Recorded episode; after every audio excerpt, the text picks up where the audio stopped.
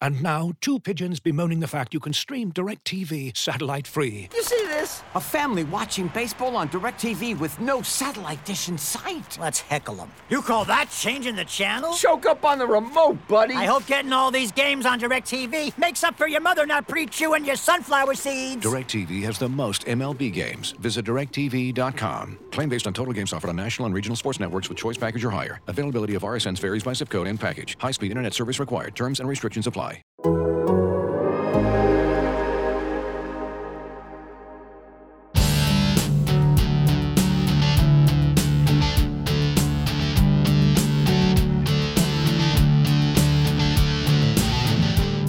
Hello and welcome to Pod on the Tyne, which I am contractually obliged to mention is your go to Newcastle United podcast brought to you by The Athletic. My name is George Caulkin and I'm joined this week by the wonderful Christopher Waffler. How are you doing, Chris? I am fine, thank you. Find it a little bit strange hearing you introduce the podcast, but at the same time, I am okay. Well, this is my moment to shine, Chris. We thought, you know, I've I've been waiting for my big break, my big moment. Maybe this is, you know, this is my time to shine, to prove I can do this, to to show that I can, I, I deserve my place on the big stage. And honestly, do you think you've fulfilled that? No, I think it's already sounding pretty bad. Actually, we should say we should say hello and send love to Taylor, uh, who's not able to be with us uh, this week. So we send him lots of love and happy Very thoughts, and we'll just have to try and crack on and do our best, do our best without him, won't we? Yes, well, you're back this week, George. Well, where were you last week? Well, I had a bit of time off, um, which was uh, which was very nice because I didn't have to have any dealings with you uh, in particular. And um, today, though, I've just been hanging out in the staff canteen with uh, certain Big Al, you know, our new work colleague. We've uh, uh, having a having a good chat about the GGs over a plate of um, shepherd's pie, and he it's poker night tonight, so he's inviting us around. Um, me around. I'm sure you've got your invite to that, have you, Chris? Well, I I think that I'm sort of like B list reserve. I am a little bit disappointed though because I did I was under the impression that he was replacing you. So it is it is you and Big Al together. It's not it's not Yes, I'm. I'm. Well, I'm very much the senior partner in this relationship. Um, no, that's not true at all. But no, I'm really very happy that he's joined us. He's already done a couple of pieces. I'm um, helping him out with them where I can. So yeah, the that first big interview did with Kenny Dalglish, which was great to listen into and uh, hear those two two great fellows talking talking about all those stories, whether it was Blackburn or Newcastle. Um, yes, Alan did a piece this week on what it's like to suffer from and recover from an ACL injury, which obviously uh, Virgil van Dijk is going through at the moment after that horrible uh, challenge on him by Jordan Pickford. So that's something that Alan has um, experience of, sadly, when he was at Blackburn, and he came back as good as ever and went on to have the three best goal scoring years of his life at uh, at Blackburn. So yeah, that's very exciting news. I'm sure he will want to talk about Newcastle at some point as well. So look forward to that. And we don't actually have a staff canteen, do we? Sadly, so we're at home. So I made that up to make us sound better than we actually are, which is just two fairly tragic figures recording in our own homes. Yes, but everyone already knows that, so we don't need, we can just gloss over that fact. But just on the, the piece, just the cruciate ligament piece, and obviously it is terrible what's happened to Virgil van Dijk and the fact that Alan Shearer went through, and there's some some very interesting details there about how difficult it is coming back. And this probably says a lot more about me than anything. But the the bit that struck me most and it was when he was talking about that he came back and scored his first goal, and he mentions that it's at the Gallowgate end, and that just shows like only because obviously he's playing for Blackburn at this stage. The, the fact that he mentioned that specific detail, I think, says a lot about just how much the club actually meant to him even before he came back. So that sort of struck me a little bit that I found that that, that Yeah, I mean, out a little bit. Yeah, typically scoring against us, but um, but yeah, no, I mean he said because I sort of said, was there a moment? Was there a kind of like a eureka moment when he, or you know, a moment where he went into a tackle and tested the knee again? And was he worried? Was it that sort of sense? And he said that was actually the moment. So it's sort of quite a nice little story that that was the moment because he had to run in to get onto the ball. So he proved to himself that he could still sprint, and then scoring the goal, he proved to himself he could still finish. He could still kick the ball hard. That was actually the moment when he he just finally knew that he was going to be okay. But yeah, slight, slightly typically that it was against Newcastle. Anyway, so we better talk about what's been happening this week and what's going to happen at the at the weekend, perhaps. So the first, I suppose, most obvious thing to, to chat about is the fact that Newcastle have now finally submitted their first team squad for the Premier League, as indeed have all other clubs in the division. You've written a piece about that this week. We weren't really given any huge surprises in that list, were we? But there's still a few things to that we should talk about. Yeah, it wasn't um, really overly surprising. Um, I have written a piece which is available on the Athletic at the minute. There is still uh, a one pound a month offer for the pod listeners at the moment. So if you visit theathletic.com forward slash Newcastle pod, that's theathletic.com forward slash Newcastle pod, you can take advantage of that and go and read it. But essentially, the points that I was looking at within it is where are they still short? And I still think that the, the obvious one is up front. Without Wilson, they really look very, very short of firepower. There was a bit of a worrying moment during the Manchester United game where he did pull up and did look like he was in trouble, and uh, there was a few worried glances from from the bench, but he, he was able to carry on. But if Wilson gets injured, then you really worry about them up front what was interesting was one of the main talking points, one of the main debating issues that I know was spoken about behind the scenes was whether Dwight Gayle should be included in the squad because obviously last season when Paul Dummett was injured and when Jetro Willems got injured, they were taken out of the squad for the second half of the season. Gayle touch and go whether he'll definitely be back this year, but there's a bit of a more positive prognosis over the last few weeks, and I think he may be back in early December. So he has made the squad, as has Matt Ritchie, who's out with a shoulder problem, but again should probably be back in a month or so and instead that the unlucky person who misses out really is, is Christian Atsu because you look at the others Lazaar was never going to make it Saivet was never going to make it and Rolando Aarons was never going to make it and then it was sort of between DeAndre Yedlin, who as we've spoken about before on the podcast, as I've written about, there was the, a strong possibility he was going to leave this summer. Uh, hasn't ended up leaving, and so Yedlin gets the nod, and instead Christian Atsu finds himself uh, outside the squad and sort of in a bit of limbo, like a few of them are. Yeah, I mean, it doesn't feel like, as you say, it doesn't feel like there was anything in there that was particularly shocking, but I just don't think there were those options. Anyway, I'm the same as you. I am the one I'm worried about is is Callum Wilson, uh, and to a lesser extent, Allan Saint-Maximin. I only say to a lesser extent because he is less, he would be less easy to sort of replace anyway. But yeah, it's those it's those options in attack that really seem skinny, and I think I'm sure that's why Gayle has been included. That even if he's only back for a couple of weeks or a month um, this year, that that's they would be kind of crazy not to at least have that have that option. So I'm sure that I'm sure that's why they've they've taken that decision. There were no no surprises about people leaving or indeed coming in at the end. So uh, so fair enough. So that's that's what we've that's what we've got. And to kind of reiterate what we've been saying over the past few weeks, I think there's a good. I think it's a good squad now. Um, you can make the argument that this might be their best squad um, since coming back up, but there are still weak points and there are still areas for concern if they get injuries. You were at the under 23 game this week as well, weren't you? In which uh, we saw some players uh, continue their comebacks from injury, and we saw the first sighting of a new signing. Yes, so I was at St James's on Monday for the under 23s. It's the first time I've seen the 23s play this season because when they're playing at the training ground, due to COVID restrictions, even the, the media can't get in. So uh, with them being at St James's, it was it was a big game really in, in terms of who was involved. Matty Longstaff played for the first time this season. The same with with Paul Dummett and Ciaran Clark made I think it's his third appearance this season. But Clark and Dummett played 60 minutes, which was always the plan. Matty Longstaff just the first half again, was the plan as they start to return from injury. So it's good to see them back, which lessens a bit of the uh, injury concern at centre back, particularly because Newcastle have had a few issues there. Obviously, they tried to sign one during the summer, weren't able to, and so it's good to, to, to see that, that, that Dummett and Clark are back. The new signing who was who was on show is there's been a lot of excitement about uh, Rodrigo Vilca. 21 year old Peruvian uh, signed for, I think it's initial about £250,000. He's very much coming as a development squad signing, but he is in theory available f- for the Premier League squad because he was 21, under the age of 21 at the start of January. He could be brought into the squad if necessary. I've had a lot of questions from fans saying, oh, what, what was he like? A lot of interest from Peru, the amount of uh, Peruvian uh, people who message about this because it's huge news across there, Peruvian coming across to a Premier League club.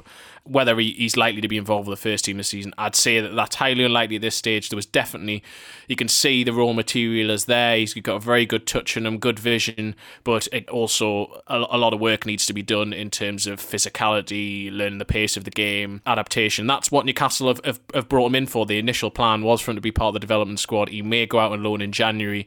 I think unless he really excels, we're, we're highly unlikely to see him involved in the first team in the next 12 months or so. But uh, interesting that they have bolstered the, the, the squad in that sense because he, there is quite a lot of excitement in terms of what this what Vilca can potentially turn into. I'm very happy to see Paul Dummett back. I must say, um, I do think he's the kind of player that you really do miss when he's not in the in the team. I do wonder, though. I mean, and I know you mentioned this in your piece, where there is now a place for him, and if there's a place for him, because Newcastle have now spent fairly substantially on uh, Jamal Lewis over the summer.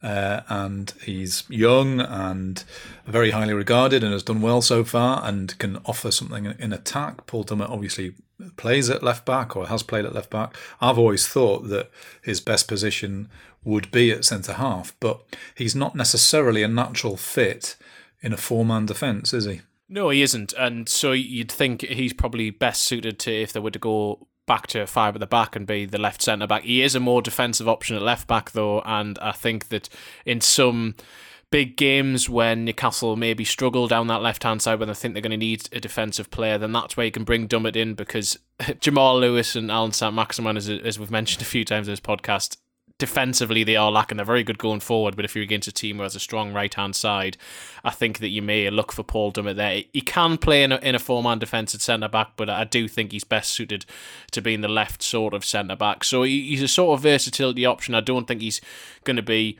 first choice by any stretch, but but I agree that he's definitely someone you want in the squad, and he is sporting a sort of. I think he, has got like blonde tints in his hair at the minute. I noticed the other day, so that was uh, that was interesting to see. Paul Dummett coming out of his shell a little bit. He's done that before, hasn't he? He dyed his yeah. hair white at one point, didn't he, or grey or something? Yeah, Silver I think he Fox. did. Yeah, awful. I mean, Paul Dummett's doing something like that. It's. I mean, you expect it of Alan Pardew.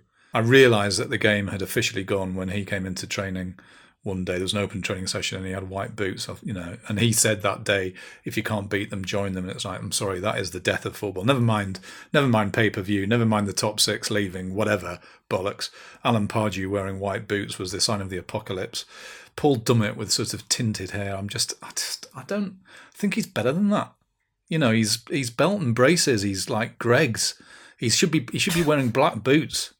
Yeah, I, I, I, sort of quite like it though that he's sort of trying to be something maybe he isn't. He doesn't seem overly comfortable doing it, and yet it's oh, I, am trying to change my image sort of thing. I, am I'm, I'm a little bit more of a fan of it of him than that right. for that. Right, but in, in terms of now, you've mentioned uh, some of those things. You you obviously weren't here last week when Taylor had a very good rant about uh, well both pay per view and project whatever bollocks it was. Um, I can't remember what it's called. Picture. There's been so many. It's big. There's been big so picture, many. I think it's called. There's been so many bloody projects. Well, too many projects. There are far too many projects, particularly when they're being concocted by uh, a cartel of six or cartel of two, as it seemed to be, because it didn't. It seemed that yeah. some of the others even distanced themselves from it. But but George, in terms of, well, let's deal with that first. Then, what what what were your what was your reaction to Project Big Picture? What what were your thoughts on the idea? Well, uh, if I if I can if I can reverse that slightly, I I listened to the podcast last week and I listened to it when I was running, and I have to say I was fueled by Taylor's anger, and that was very good. And but and I'm also furious. Although my fury, my, my fury has a slightly different target because the target of my fury is actually you. And can I explain to you why? I, I mean, I thought that you were always furious at me anyway, but this seems no, to be but this is special this is this is. I mean, this is just genuine white hot fury, right? Because I seem to remember a few weeks ago, you were in one of your like narky moods, right? And you called me up on shortening Allan Saint-Maximin's name to ASM. Am I correct? I did, yes. Right. Last week, you had the nerve to shorten pay per view to P per V, which is the most pointless nickname shortening ever. And is is frankly it's it's offensive. I mean, ASM is actually good shorthand for Allan Saint-Maximin. It's easier to say. It's quicker. He's a per- he's knows, a person. Yeah, but changing pay per view to P per V is ut- utterly Well, I, pointless. I just said that incorrectly. It's meant to be PPV, and I said it incorrectly. That was that's just me. well, you said P per. V. Well, that's and P- out of turn. Well, P per V is not easier to say than pay per view. It doesn't serve any purpose whatsoever. So that was my fury. I was more angry about that than having to people having to spend fifteen quid to actually buy that load of rubbish. But anyway, yes, the whole project, big picture thing. I mean, it's just sort of uh, if they want to go, then my very strong advice would be, please go ahead and leave. We don't want you. We don't need you. And it's such such a naked attempt to change the balance of power in the Premier League and throughout the whole of football to take away competitiveness, to take away that whole idea that everybody is an equal. We know that they're not, of course, but because there are clubs that already, ha- you know, have shitloads of money and others that don't. But the, the, the sort of the nerve of ostensibly offering money that clubs are desperate for at the moment, particularly lower league clubs, um, and then sort of bringing this in on the quiet where only the bigger clubs. Uh, you know, can can effectively get to decide what they want to effectively rule football is astonishing. I was really annoyed about the pay per view thing as well. It strikes me that you know there are Newcastle fans. You wrote a great piece about this, Chris, where you know Newcastle fans have those who are tied to long-term season ticket deals have had their money taken a long time ago. There are still people paying direct debits for season tickets at the moment. They've not seen any games, didn't see games at the back end of last season. People subscribe to Sky and BT and spend a, a lot of money for it. And then the one other thing that has been mentioned a bit less is the fact that Newcastle took advantage of taxpayers' money over during lockdown to furlough their staff. So effectively, I mean, okay, fine. Did we pay directly to that? Well, we pay our taxes, and so we've contributed to that. And so people are being asked to pay three or four times at the moment. And I just think, you know, I'm not blaming Newcastle directly for this because it's not, you know, they were part of that collective decision, but it sent out all the wrong messages to me at a time when we're all supposed to be in it together. Everybody is suffering. And I hated it. And the one thing I wanted to say as a positive thing about it was that it is just absolutely brilliant and astonishing. It's not really surprising um, when you think about the fan base, but twenty thousand quid has been raised for the for the Newcastle fans food bank by people instead of giving fourteen ninety five to uh, to Sky to watch that game, actually donating to something which will go a long way to saving lives, improving lives at a time when it's really needed. That's that is you know what football should be about at the minute and should be doing. Um, so full of admiration for the people who who got that together and the people that keep the food bank running on a on a daily basis. I want to echo all of you, your comments there. The likes of, of Bill Corcoran and every single person who's involved in the, the NUFC Fans Food Bank and every single person who donated now or has donated in the past and will donate in the future.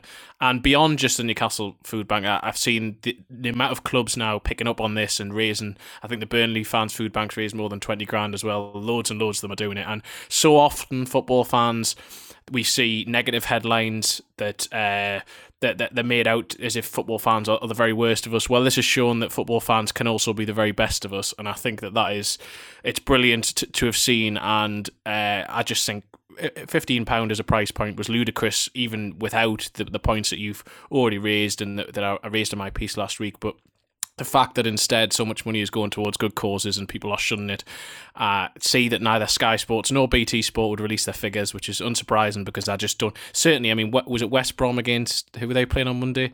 Whoever that game was. I mean, why Burnley. West Brom Burnley? I mean, who's going to? If you're a neutral, you're definitely not going to pay for that. And it seems like a lot of Burnley fans certainly didn't. So I hope that the numbers were rubbish. How's the bacon, did you say? This episode is brought to you by Michelob Ultra, the official beer sponsor of the NBA. Want to get closer to the game than ever before? Michelob Ultra Courtside is giving fans the chance to win exclusive NBA prizes and experiences like official gear, courtside seats to an NBA game, and more. Head over to michelobultra.com slash courtside to learn more. Well, and I wasn't. I I you know I took the decision not to not to watch it as a you know as a journalist, someone who follows Newcastle and writes about Newcastle. I felt a bit guilty about that, but I also really didn't want to, and so I kind of went through that very old fashioned thing of uh, listening on the radio. uh, which is kind of great. And uh, I also watched it on Twitter, as it were, which is not old fashioned at all and is slightly less great. And then I watched the highlights on Match of the Day. So it was sort of quite interesting. And I, I did want to talk to you a bit about that sort of whole point of the way things can be perceived and the way things sort of actually are because you were you were in the stadium. Now I was following it on Twitter and according to Twitter it was probably the worst game that Newcastle have played under Steve Bruce in terms of the sort of the level of uh, sort of vitriol and uh, sort of dismissing of the way Newcastle played, albeit that they were kind of beaten very late on in the game. And so that was the way I was sort of perceiving it. I was thinking, oh my god, this sounds terrible. I need to need to chat to Chris about this. And then obviously our colleague Alan Shearer was uh, was you know was pretty sort of brutal on match of the day as well. But you, you, your response to it was sort of different, wasn't it? And sort of inside the stadium, it didn't feel quite as bad as as was made out outside. Yes, and I just want to preface my answer here by saying that please listen to the, the whole of my answer before you rant at me on social media, which I'm sure you will anyway. But the, it was strange because th- there's absolutely no doubt that Manchester United deserved to win. And I think if the game had finished 2 0, you would have said this was a comfortable win for Manchester United. Newcastle were, were thoroughly outplayed. That was deserved. But as you say, there, was this reaction as if it was it was the worst performance ever. And I don't think Man United were brilliant. I don't think they were as good as some people are making out they were.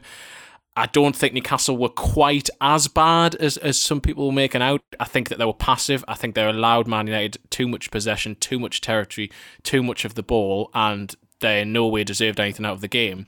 But if that performance was just in isolation, if that was just one game, I think you could almost write it off. But the problem is that it isn't, and this is in a wider context of the amount of times we've seen Newcastle play in this way or be almost seemingly as passives, uh, almost allow the the opposition that, as I said before, the territory, the space, the ability to, to, to get shots away, to, to have all these opportunities. And the majority of the shots that Man United had, they had 27 efforts, the majority of the ones they had were either straight at Karl Darlow from quite a distance or were poor and they, they were poorly executed. But the issue was Newcastle just allowed them to do that, and, and really Man United were wasteful with them. So although Steve Bruce some of his answers after the game I thought were a bit strange, and I don't think he responded particularly well to some of some of the criticism that came out. I also can see what he was saying to a little to a, to a small extent about Newcastle still being in the game. I don't think they were still in the game because they'd actually done anything well. I think they were still in the game because Manchester United's finishing was poor and that they didn't take control of their chances. I also don't think it was a 4 or 5 1 defeat. Yes, you can point to 27 shots and say, well, I had 27 shots, but actually, I think that this is it's what was more concerning for me was the wider context of how Newcastle have been playing rather than just Saturday as an isolated incident. It's I mean I just find this whole thing fascinating and it's the it's the world we live in at the minute and it's the era that we're going through at the moment this very strange sort of peculiar coronavirus football that we're watching at the minute where suddenly the judge and jury is removed from the stadium and it goes elsewhere and I can't sort of emphasize enough how surreal it is to be inside a stadium watching a match because we've all kind of got used to hearing the the fake crowd noises when we're watching on television. I try and turn it off when I can because I don't want that fakeness. But you know, we're used to it. It's the same on the radio. You still hear it there as well. And being in a stadium is so surreal because there's nothing. There is nothing to spark off something else. So if there's a good tackle, it's silence. If there's a goal, it's silence, apart from, you know, a handful of people on the coaching staff or in the director's box cheering. You're relying on your own emotion to sort of tell you what's happening, as or, you know, your own reading of the game to tell you what's happening, as opposed to bouncing off the crowd. Now the crowd, fifty two thousand people, might not all have the same opinion, but they will all or a majority of them will be making the same sort of noises if there's a goal or a tackle or a bad foul or you know whatever. And so you have something to to to sort of relate that to. And it same goes for a really bad performance. You're like oh okay they've just booed the team off. That's not good. Or they're calling for the manager's head. That's not good. And we're in this kind of void where everybody is sort of screaming on social media. I think it probably is worse than it has been in the past because you know it's more untethered now because again it's not it's like you can you can you can have a conversation with someone on Twitter who's saying Steve Bruce needs to be sacked. He needs to be sacked. He needs to be sacked. You could always say in return well okay I understand what you're saying but firstly there's the you know the league table might tell you something else or so on and so forth. But the stadium the stadium the final arbiter was supportive or quiet or didn't have the same response that's gone now and it just feels like it feels like some matches are unhinged because you've got all those goals flying in. Saturday, saturday against man united might be a case in point that if there was a crowd in there, okay, fine, Newcastle might sort of lost that game, but they might not have they might not have considered the amount of goals they did right at the end. I was I was talking to a Newcastle player about this quite recently, and it's about that it's about that whole idea of concentration and alertness and adrenaline and all those things that you know they rely on the crowd to provide them with that. It's not about not being good professionals. It's not about being bad at that, but you know they're used to having that same adrenaline and that you know that same feeling that they have to have to produce because they've got an instant reaction to it. Well, there's no there's no reaction at all now, and so everything feels skewed. It feels like scorelines are skewed and results are skewed, and then the reaction we see to it afterwards is skewed.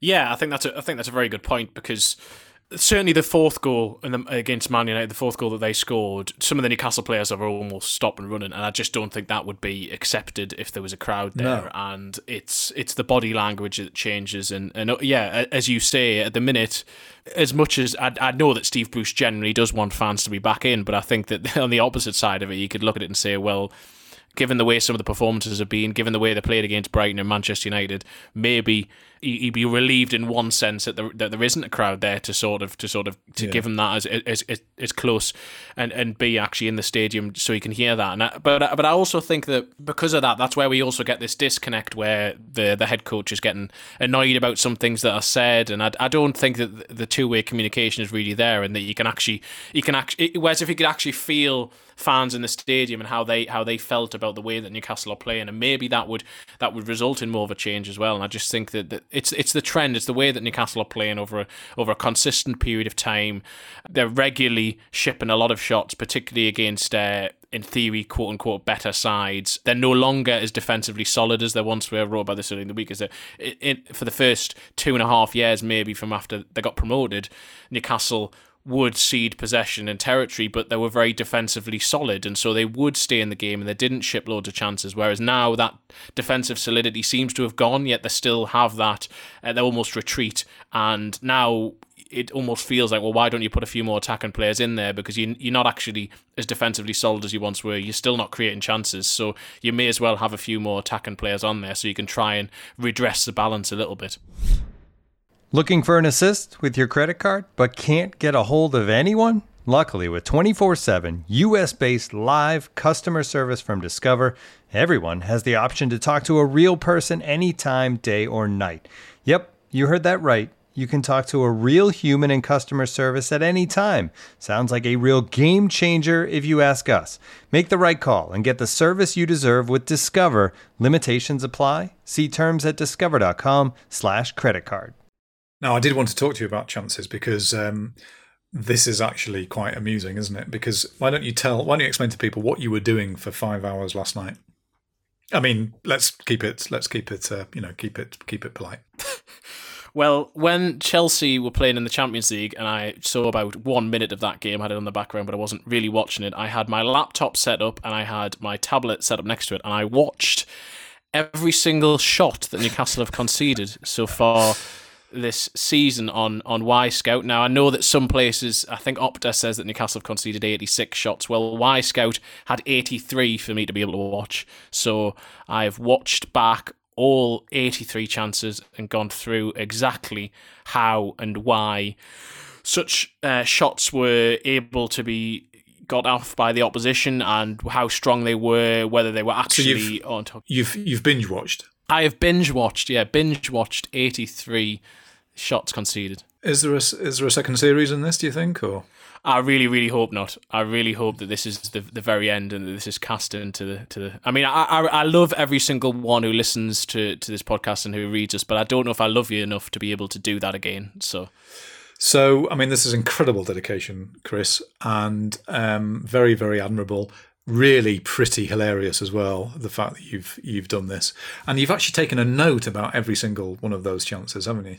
When I actually finished writing the little bit last night from, from each of the chances just so I could remind myself so that I could try and find some trends from it that had more than 5,000 words. So I've had to cut that significantly, more than 5,000 words because there was just so many chances uh, that Newcastle So number conceded. one, shit, gave the ball away, gave the ball away, conceded possession, got shot off. Two, gave the ball away, shot. I mean, was it like that? Is it was it that sort of thing you were writing down, or what? that sort of yeah essentially basically this the match situation that it was in so this piece again will be it'll be up on on the athletic by the time this podcast comes out um and so essentially I- i've tried to, to look for trends as to, as to what where the shots have come about and this idea because newcastle have conceded 83 shots according to Wyscout but the, the the shots translation into goals conceded is not significant. It, it seems that, that they aren't actually conceding that many chances. And is that just because Karl Darlow's been very good because he's made 28 saves, or is there is is there something about these chances that are being created against them? Are they not brilliant opportunities? Are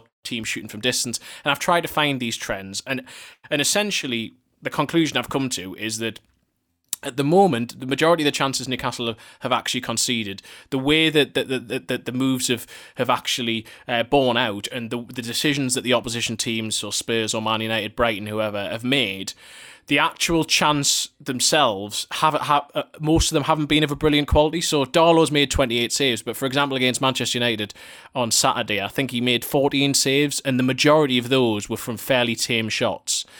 So the, the shots themselves at the minute aren't of concern. More of a concern is that the positions that Newcastle are ceding and the fact that they are allowing teams to have so many off efforts on goal, eventually when they come up against a team who aren't as profligate in front of goal, they will concede more chances. A team who's more ruthless, they will they will concede more goals because the main issues to come from it is just primarily that word again passive. Newcastle are passive in their pressing. They let the opposition have the ball. There's huge gaps on a regular basis between the midfield and the defence.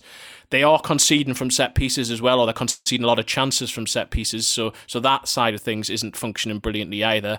Saint-Maximin and Lewis, when they play together on the left, obviously very exciting going forward, but Brighton, for example, exploited them down that side. Manchester United at the weekend with a 4-1-4-1 that Newcastle played just didn't work because all it did was was create that even bigger gap, left Isaac Hayden to cover the entire midfield by himself. Jonjo Shelvey is some, someone I mentioned throughout. It has just been he just is quite lazy in the way that he, he runs back, and that allowed Juan Mata to just basically run the game in those positions. So the the trend is is, is concerning that Newcastle just give give the opposition too much of the ball in dangerous positions, and eventually, just like as we said last season with a lot of the metrics there, eventually that will translate into Newcastle conceding more goals. You're absolutely furious, aren't you, Chris? I, well, I, I am I am furious. I mean, furious it's, with it's life. taken- furious with Uh, life. Well, I thought that this would be something that would just take me not too long yesterday, but then I ended up staying up till half past midnight doing that. Then I got up this morning thinking, oh, I could just file this, and then I realised, right, I've got 83 shots which I've written 5,000 words on. I still haven't worked out what the trend is in that. How am I going to put this into an article? Trying to get different graphics to, to, to show it. So it was it was not something I particularly enjoyed, but I, it, it actually it has been fairly enlightening. It has it has matched what I thought from Saturday as well. Now I know a lot of people are going to shout at me and disagree and say Newcastle were absolutely woeful on Saturday, and they were poor. I, I admit that they were poor, but I don't think it was in terms of the chances that Manchester United translated into. I don't think that they were the quality of chance that, that a lot of people have made out that they were. Have you seen the film The Shining? I have, yes. So I've just got this mental image of you, kind of your hair sticking up, sitting in front of your typewriter with it saying, "All work and no play makes Chris a dull boy," just over and over and over and over and over and over again. Hi, Brucey, I'm home. Yeah, marvelous. Well, I mean, you've gone above and beyond the Call of Duty in your in your diligence. There is there a. I mean, is there a easy solution? I mean, I guess there isn't, is there? Because otherwise they would be doing it. But is do you think that the the the the step forward is to be less passive, to be more front foot, and and to kind of give that give that a go? Is it as straightforward as that, or does it create problems elsewhere? Uh, It definitely creates problems elsewhere, and we go back to Rafa Benitez's short blanket that that with with a mid-table, lower half, mid-table, whatever you want to call it, squad, there are always going to be deficiencies, whatever you try and do one way or the other. But I just think that we've reached a stage where Newcastle are no longer defensively disciplined, and so that that being passive was ceding the pitch, but you knew that you weren't going to let loads of crosses get in the box. You weren't going to have that space between the midfield and the defence so that you weren't going to let someone like Man- Juan Mata get in that position. That is no longer there. And so I just think w- rather than sacrifice some of the attacking players as we've seen in recent weeks, we haven't seen Ryan Fraser start game yet. That's partly been down to match fitness, but uh, surely he's going to start featuring more soon. Same with Miguel Almiron. Rather than have uh, Hendrick and Joelinton playing right wing, which which still baffles me. I don't understand why he had his best games number ten to move him to right wing where he was completely ineffective and just kept giving the ball away. I think that putting more pace into the team, putting more attacking threats into the team, for a start, it'll make the opposition think that they actually think about what Newcastle can do. Allan Saint-Maximin won't then be the only threat, so you, you may have to leave more players back rather than commit more forward. But also, if they are going to concede chances, well, why not try and create some of their own at the other end instead? So that would be my view. And I mean, you're going down to Wolves on Sunday. You're going to Molineux, I believe, to to, oh, to see I the am, game. Yeah. So yeah, I am. So what would you like to see from Newcastle on Sunday? I mean, I would just like not to see Wolves versus Newcastle United on Sunday. I would just like to go back to. I would. I would just want to watch it on Twitter again. It's quite quite good fun. Um, well, no, I mean, I want to. I mean, Wolves are a, a, kind of a great example. They've become a great example of a of a team that have come up and had a go and have a very sort of uh, set style of play, which is good to watch, and quite a tight knit team and squad, and have found a way of playing and a way of doing it very well and very successfully. What you want uh, from the Newcastle side of it is for there to be a reaction, and they've been okay at doing that over the last few years, and so you want that to you want that to continue. But from a kind of aesthetic point of view, you want a bit more of what we saw against Burnley, as opposed to as opposed to Man United, and it does feel like that there's a transitional. I mean, how many seasons can be described as transitional, but it feels like we're going through a sort of different kind of transition. Okay, fine. Newcastle have come up, they've stabilised, they've stabilised, they've stayed up again. And this is, you know, they've obviously went through huge trauma when Benitez left and have had to, all, if not quite start again, they're not far off.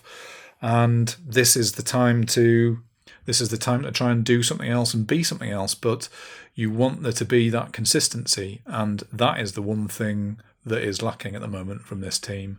There, I mean, it's always been a club that could give paracetamol a headache, and as a team, they're like that. They're like that now.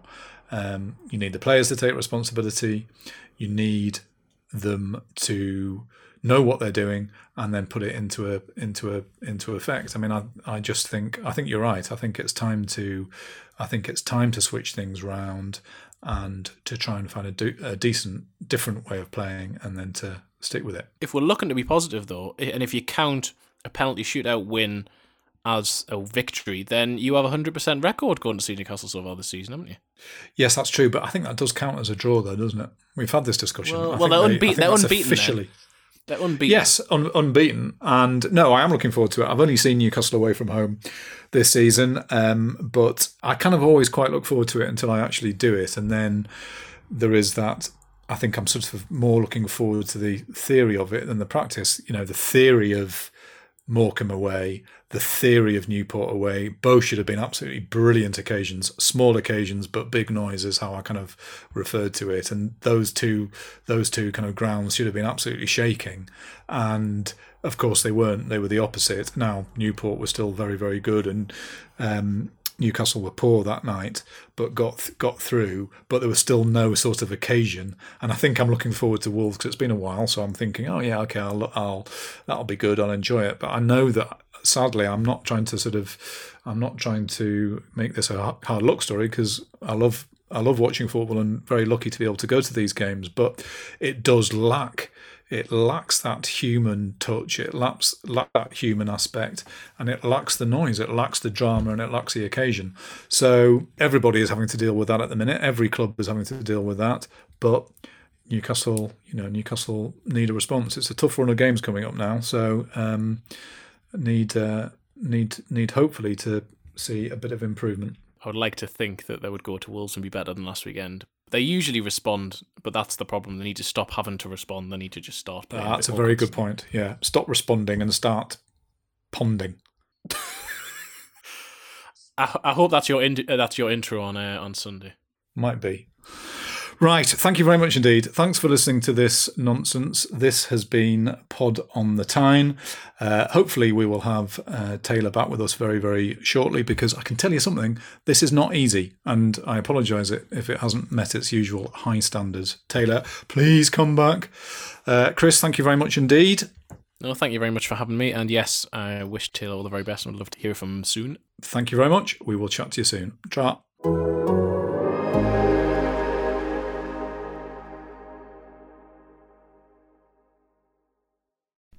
As you've probably heard by now, we've teamed up with BetMGM this season. We'll be using BetMGM lines to make all of our picks, and we'll have special offers for our listeners each week. If you haven't signed up for BetMGM yet, use bonus code The Athletic, and you'll get a one-year subscription to The Athletic plus up to a $1,500 first bet offer on your first wager with BetMGM. Here's how it works. Download the BetMGM app and sign up using bonus code The Athletic. Make your first deposit of at least $10. Place your first bet on any game and claim your voucher for a one-year subscription to The Athletic. See BetMGM.com for terms. U.S. promotional offers not available in D.C., Mississippi, New York, Nevada, Ontario, or Puerto Rico. Gambling problem? Call 1-800-GAMBLER. Available in the U.S. Call 877-8-HOPE-NY or text HOPE-NY 467-369 in New York. Call 1-800-NEXT-STEP in Arizona. 1-800-327-5050 in Massachusetts. 1-800-BETS-OFF in Iowa. 1-800-270-7117 for confidential help in Michigan. 1-800-981-0023 in Puerto Rico. First bet offer for new customers only in partnership with Kansas Crossing Casino and Hotel. Don't forget, if you haven't signed up for BetMGM yet, use bonus code The Athletic, and you'll get a one-year subscription to The Athletic, plus up to a $1,500 first bet offer on your first wager.